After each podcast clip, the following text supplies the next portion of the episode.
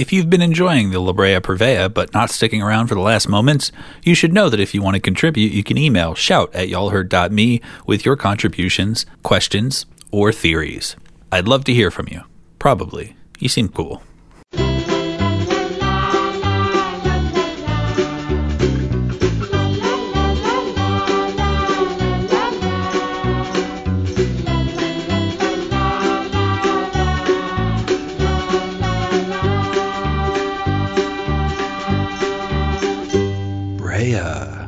Welcome to another episode of the La Brea Purveya, where we recap and deep dive into the NBC sci fi adventure drama La Brea.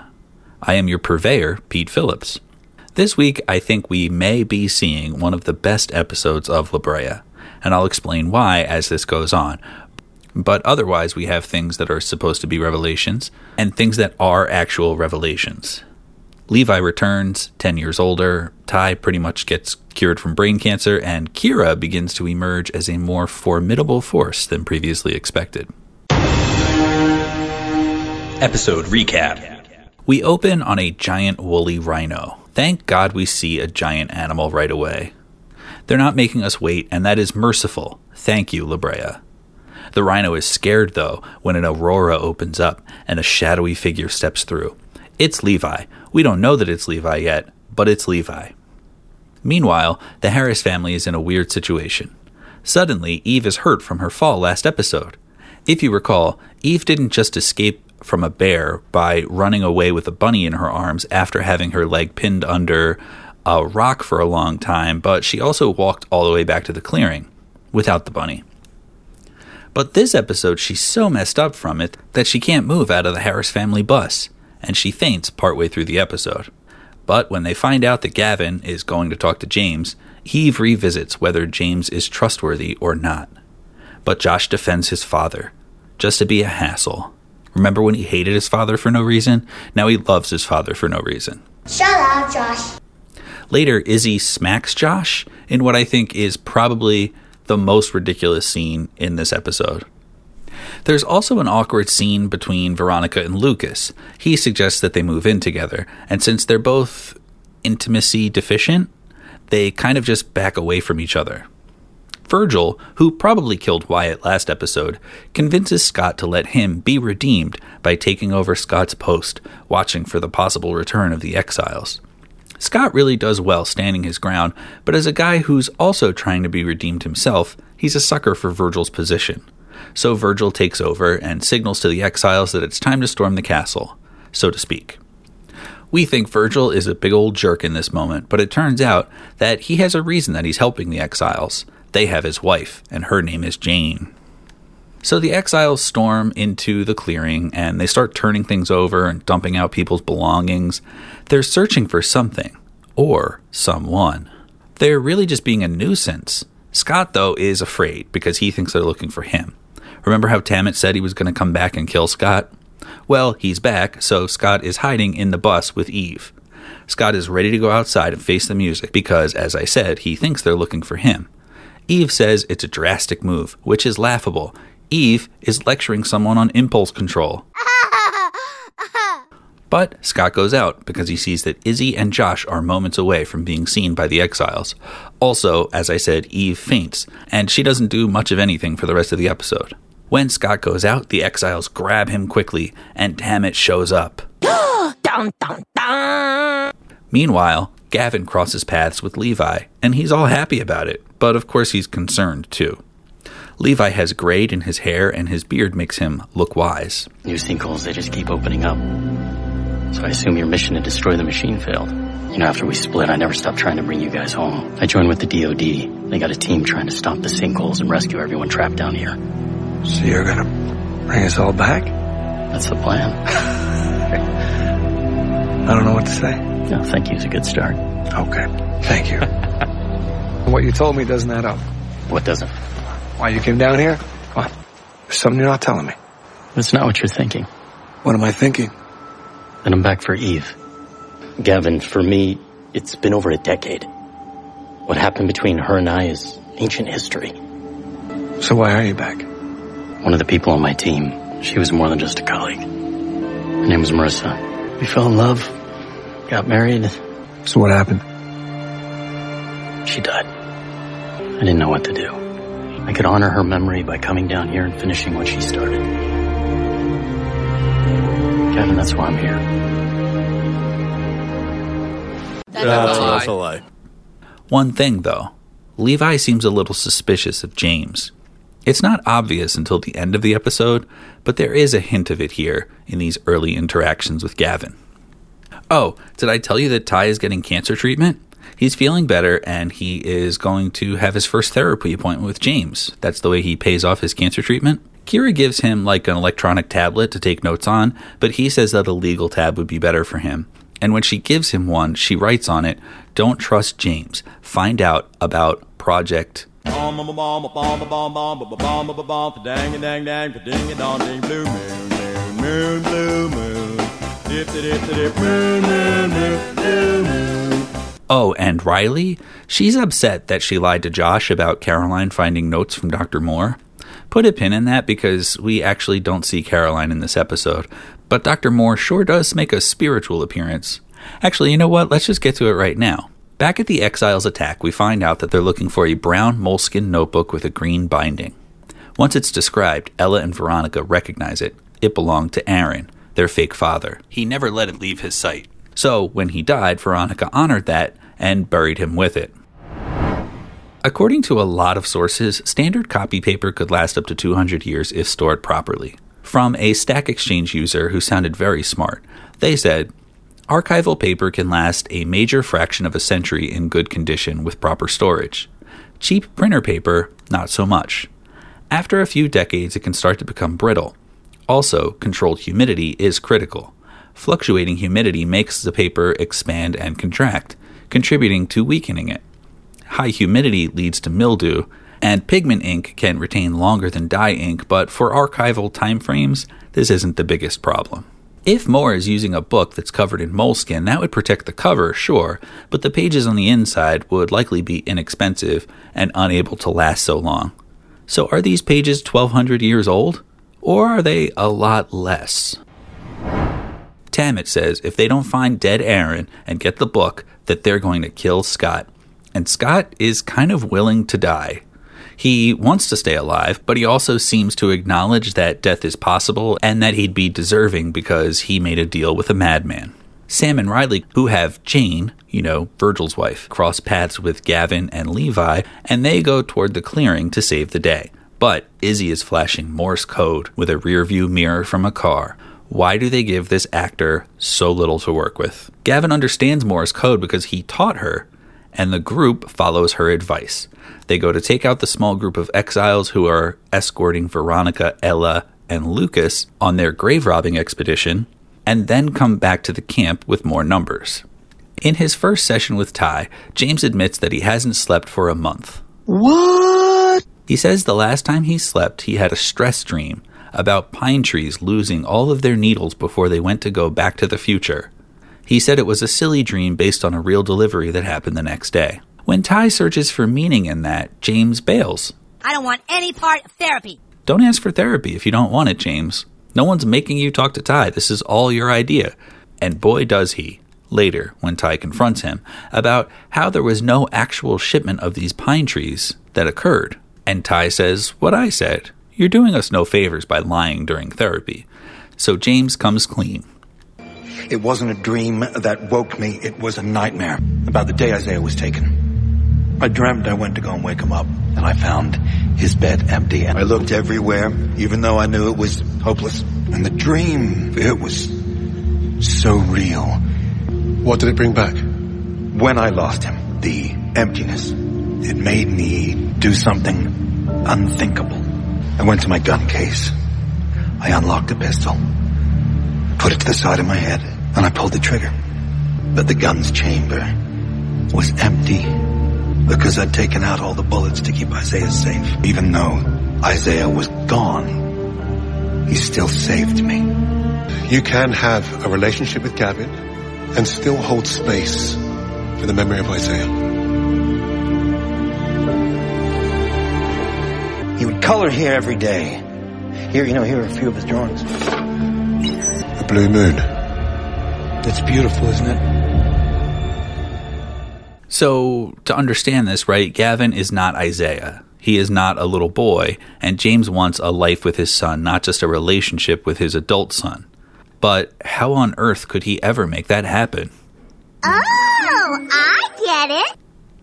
After Levi wastes five bullets shooting them into the air to scare the exiles that are with Veronica, Ella, and Josh, then the Gavin gang ties up the group of exiles and heads to the clearing. From HowStuffWorks.com. On New Year's Eve 2017, Democratic member of the Texas House of Representatives Armando Martinez stepped outside a home and suddenly felt as if he'd been struck with a sledgehammer. After he was rushed to the hospital, it turned out that he'd been struck in the top of the head by a falling bullet. A fragment of the round penetrated the top of his skull and lodged itself in the top layer of his brain, requiring surgery to remove it. Martinez, who recovered from his injury, became another victim of the strange custom of celebratory gunfire, or in this case, warning gunfire, in which revelers fire bullets into the air that eventually fall back to earth and occasionally hit other people. Representative Martinez sought to keep others from being hit by falling bullets by introducing legislation raising the penalties for discharging a firearm without an intended target. In late 2022, he introduced House Bill 1138 to address celebratory gunfire. Right now, celebratory or reckless gunfire is a Class A misdemeanor, punishable by up to a year in prison and a fine of up to $4,000 in Texas cities with a population of 100,000 or more. If House Bill 1138 passes, it would expand the current law to all areas of Texas, no matter the size. Just as Scott is facing Tammet's machete knife thing, Scott tells the exiles in all ways that they are an epic fail. Luckily, someone spears an exile, which distracts Tammet because those would be the worst last words of all time, Scott. After a scuffle, Scott stabs Tammet, kind of by mistake, but mostly in self defense. At this point, it's unclear if Tammet is dead. Now, with the threat neutralized, they look at the book the exiles were so bent on getting. It's figures and numbers with a couple of pages torn out. You know, like the pages from last episode, the ones Dr. Moore had, where he was going to figure out the safe time travel without sinkholes. So, the guy who brought Veronica and Lily to La Brea and then fell into a sinkhole with them to 10,000 BC had the notebook that mastered time travel. Okay, then. So Kira and Ty are talking in some open green space where she concludes with Ty that Project Blue Moon must be James's goal to go back in time and prevent Isaiah from being taken with him, which means that Gavin wouldn't go to 1988, wouldn't meet Eve, wouldn't have kids, etc., etc. But it also means as Kira is quick to point out, that Ty dies of cancer because he never gets to 10,000 BC, finds the Lazarus building, and also, he never meets Para. While we're on Kira, with his dying words, Tammet admits to the gang that Kira is the one who sent the exiles to find the How to Time Travel notebook, not James. The man who took me had a book from 10,000 BC that might be the key to getting us home. So Aaron took us to La Brea that day. It's like he knew the sinkhole was coming. He wanted to be there. None of it, none of it makes any sense. Well, I couldn't agree more. When the dust settles, Veronica moves in with Lucas. They have a heart to heart. They kiss. Aw. Happy Valentine's Day. In the final moments of the episode, Eve wakes up from her fainting spell slash recovery nap, and Gavin's like, Hey, what's up? I found a notebook today. He really buries the lead about Levi, but she is happy when she sees Levi. She goes and she hugs him, and Levi tells her that he lied to Gavin. He doesn't have any way for them to get home. He's actually here to do the one thing that will set everything right kill James.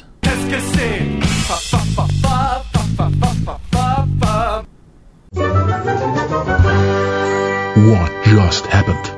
Okay, before I get into some questions and answers, I want to explain to you why I think this is a perfect episode of La Brea. Or if you're going to fight me, a near perfect episode. One, there's a giant animal. And lucky for us, it's right at the start. Two, there's no Gavin, Eve, Levi romance nonsense. Three, there's fighting. Four, there's lying. Five, there's romance. Six, there's a cliffhanger. Seven, there are background extras, and that might not matter to you, but it really matters to me. I love seeing people in the background and remembering that there are more people there than just this core cast of characters that we see all the time. Eight, there's an almost impossible time paradox revealed. Nine, we're reminded that people are somehow sleeping in cars and not waking up every single day with body aches. And 10, Josh is an annoying pain in the ass. okay, so now let's start thinking about this cliffhanger that occurred. Levi is here to, quote, do the one thing that will set everything right, which he says is kill James. We don't have enough details to know exactly what this means. Like when one seeks to, quote, set everything right, right is often determined by that person. So, what is right to Levi? Based on his backstory, it would be no more sinkholes and success for his team that was trying to stop the sinkholes. Basically, is his plan going to be leaving everyone in 10,000 BC? And what does killing James at this point achieve? Does that mean there's no more future sinkholes? Okay, so if it's 1998 and Levi goes back in time to 10,000 BC, then he kills James, then no future sinkholes happen except if the clearing clan are already there, do they get stranded or do they disappear because there was no hole in 2021? That would undo all of the stuff happening to them. But wouldn't it also undo Levi meeting Marissa and coming back into the lives of the Harrises? If that happened, then Levi wouldn't go back to 1988, live through to 1998, and then come back again, so he's not going to succeed in killing James, right? That's a very good question. Also, how does a guy from 1988 who has no ID, no birth certificate, no social security card get a job with the Department of Defense? I would think that they have some pretty strict hiring standards, you know? That's a very good question. Is Lucas's arm still messed up? I know that that's not the most delicate way to put it, but he seems to be pretty mobile and agile in this episode. So, narratively, what was the point exactly of his arm being affected in the last two episodes? What I'm getting at here is not necessarily an inconsistency. I actually want to know is Lucas fully cured from that stun gun virus thing that he had in the fall finale? That's a very good question. Do not think for a second that I forgot about the cow. Where is the cow with the barcode? Are we going to explain the cow? Or is the cow what James was eating last episode when Ty was asking him for help? That's a very good question. Based on what we've received in this episode, it's easy to jump to the conclusion that Aaron is Dr. Moore. But if that's true, then who is the skeleton? I don't know that Aaron and Moore are the same person. Maybe they were colleagues. Maybe Aaron needed to work out some calculations in the future where they had more things to figure stuff out with. So he hopped in a portal, figured them out, and then planned to bring them back to Dr. Moore. We had like 10 minutes with Aaron before he got chomped by a wolf. So we really don't know much about him. We do know that he kidnapped two girls, one that was significantly integral to the whole process of getting Isaiah to become Gavin. Or maybe Aaron's a really bad dude who killed Moore, stole the book, and planned to come back and give it to James. Or Kira. Who knows? That's a very good question. And while we're here, do we trust Kira now? I feel like they painted her with very suspicious brushstrokes this episode. But I'm still with her. Think about it. That Blue Moon project could upend so much. So if she's trying to get that notebook, then that would make sense. Get it so that James doesn't. And then there's the secret chats with Ty. I'm wondering, is her character being manipulative by bringing up Ty's cancer not getting cured? Or was that something that the writers wanted to remind us so that it would up the stakes for Ty and the decisions he makes moving forward? This episode has me really wondering about Kira because she was so dedicated to James when we first met her, but now she seems like she's trying to undermine him. So, are her intentions noble or not so noble? And what does it say about my taste in women that I think Kira's hot? That's a very good question. Digging deeper. Let's dig deeper on Veronica, guys. Her story keeps bubbling up here in season two. Veronica came on the scene aggressively hostile towards others. She processes emotions in unusual ways, like disappearing to bury her dead father, putting up thick walls between herself and others, running away when explaining herself would be more helpful, and almost always brooding with emotion. The reason for all of this becomes clear in season one, when we discover that she and Lily are not sisters, but are fellow abductees. Her father wasn't her father, but just a scary man who abducts children. On the La Brea subreddit, one user says that it's impossible that it wasn't a sexual abduction, that he had Veronica for years, then kidnapped Lily because Veronica was too old to have sex with anymore. I could see this narrative, but I don't think that it's a sure bet. There's also a question of the religiosity of Lily and Veronica when they came to the camp. They both just seemed to read Bibles all the time, but otherwise I didn't detect anything overtly religious. The burial of Aaron was a ceremonial thing, which can sometimes feel religious, but isn't always. And I feel like the last contributor to the religious angle is that Veronica was very strict with Lily, and strictness can sometimes be mistaken for religious discipline. But if we're really forcing this religious issue, could someone take a girl in off the streets and provide her with a home and food as a sort of twisted act of evangelism? Or could someone take in a kid off the street because they want to have a child of sorts? Someone that they could pass things along to, for example, in an effort to feel powerful and leave some sort of legacy. Also, when I clicked on the Reddit user who began that thread, they sounded kind of creepy and inappropriate towards women anyway, so maybe they just figured you wouldn't take a girl unless you wanted to have sex with them, and that's their problem. Regardless of reason or nature, Veronica developed an extreme dependency on Aaron, so when he was killed, her world was rocked even more than falling through a sinkhole. She also takes the mantle of caring for Lily out of love by way of self preservation. Over the season, she goes through a lot of guilt and remorse, but she rockets into season two with a sense of purpose and repentance. She began a romance with Lucas, and I think that's great for both of them. But as I've said previously, she seems caught between Ella wanting her to spend more time with her trauma and Lucas, who sometimes seems too unaware of her trauma. I think that she's doing her best, and with all the Aaron stuff coming to the surface recently, we may finally see her contribute to the larger plot of the show, which I'm excited about. I can't say that I love Veronica, but I do like her. I think her plight is worthwhile, but also out of place in a sci fi adventure series. Her mistrust and anxiety are valid, but for a show that has characters get over childhood trauma and PTSD in one episode, it's odd that Veronica's is what defines her. To that end, I have to admit, I'm happy every single time she smiles. It just makes me happy for her. Lily Santiago plays Veronica, and she seems like a happy person in real life. Much like Zyra Gorecki, who plays Izzy, she seems genuinely happy to have the opportunity to be in the show and get more experience. Lily has a twin brother, Trey, and her father is an actor, playwright, and director. She's not just a screen actor either. In fact, you could catch her in King Lear this February 23rd through April 2nd at the Klein Theater in Washington, D.C. Judging from her social media, she loves tropical temperatures, fun with friends, and animals, though not necessarily CGI ones. In the media reviews. Based on last episode's In the Media Reviews, I posted a poll to the La Brea subreddit and 65% of respondees hope that the show ends with a satisfying resolution next season. 16% hope that the show continues with or without the Harris family, while 14% of haters say that they'd like to see the show end as soon as possible. This week, Nicholas Gonzalez, aka Levi, graced the pages of Parade, promoting his comeback in this week's episode. Here are some selections that lead us into the next few episodes. This is a Q&A format, so the questions are coming from Parade. Upon his return, Levi lied to Gavin about the reason for his return to 10,000 BC. Can we trust him? It all depends on who we is and who you're rooting for.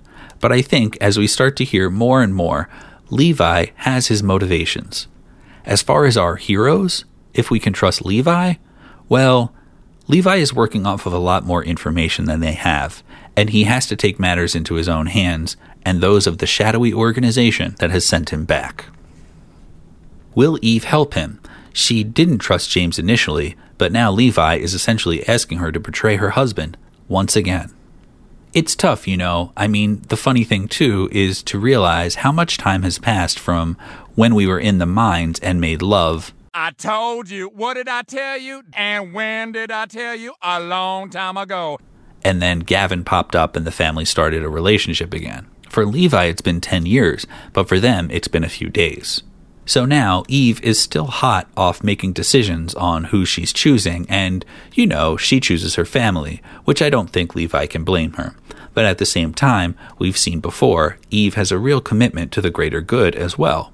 As much as she wants the best for her family, she also can't shirk off the weight of knowing that our actions and the actions of James can result in hundreds of thousands of people being killed and multiple disasters that are larger than anything we can ever imagine.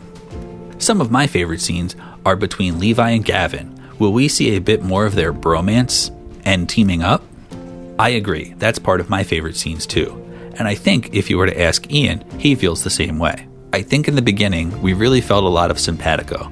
And not only did we actually feel for each other the way that these characters are supposed to, but I think immediately we had a real affection for one another. And he's a sweetheart of a man. We both really enjoy the time that we get to hang out together, and did hang out a lot in Australia to build that friendship, which wasn't really hard work at all. So that's definitely something we asked for more of, and you're definitely going to get it. You guys were recently renewed for season 3. Congrats. How are you feeling? It feels good. We work really hard, and fans have really responded to the show. So it's nice to have a little bit more to cook up for them. There's still so much to happen. I leave you with those final words because some jaded folks on the forums are wondering why an actor would want to stay in such a bad show. Why would an actor want to be in an ensemble cast for a network television show that shoots in Australia and has fans that love what you're doing, even if it's sometimes silly and absurd? I mean, come on, the show is fun. And I don't know about you, but reality feels rough enough sometimes that a show about time travelers, sinkholes, and woolly mammoths feels pretty good. I would be remiss if I didn't mention Dr. Sophia Nathan in this episode, being that we're talking about an episode that aired on Valentine's Day. Of course, she's still in my heart, and I miss her presence in this show, but it's important to keep our hearts open. Who knows? Akira may come along and sweep me off my feet. And that's all for today's episode.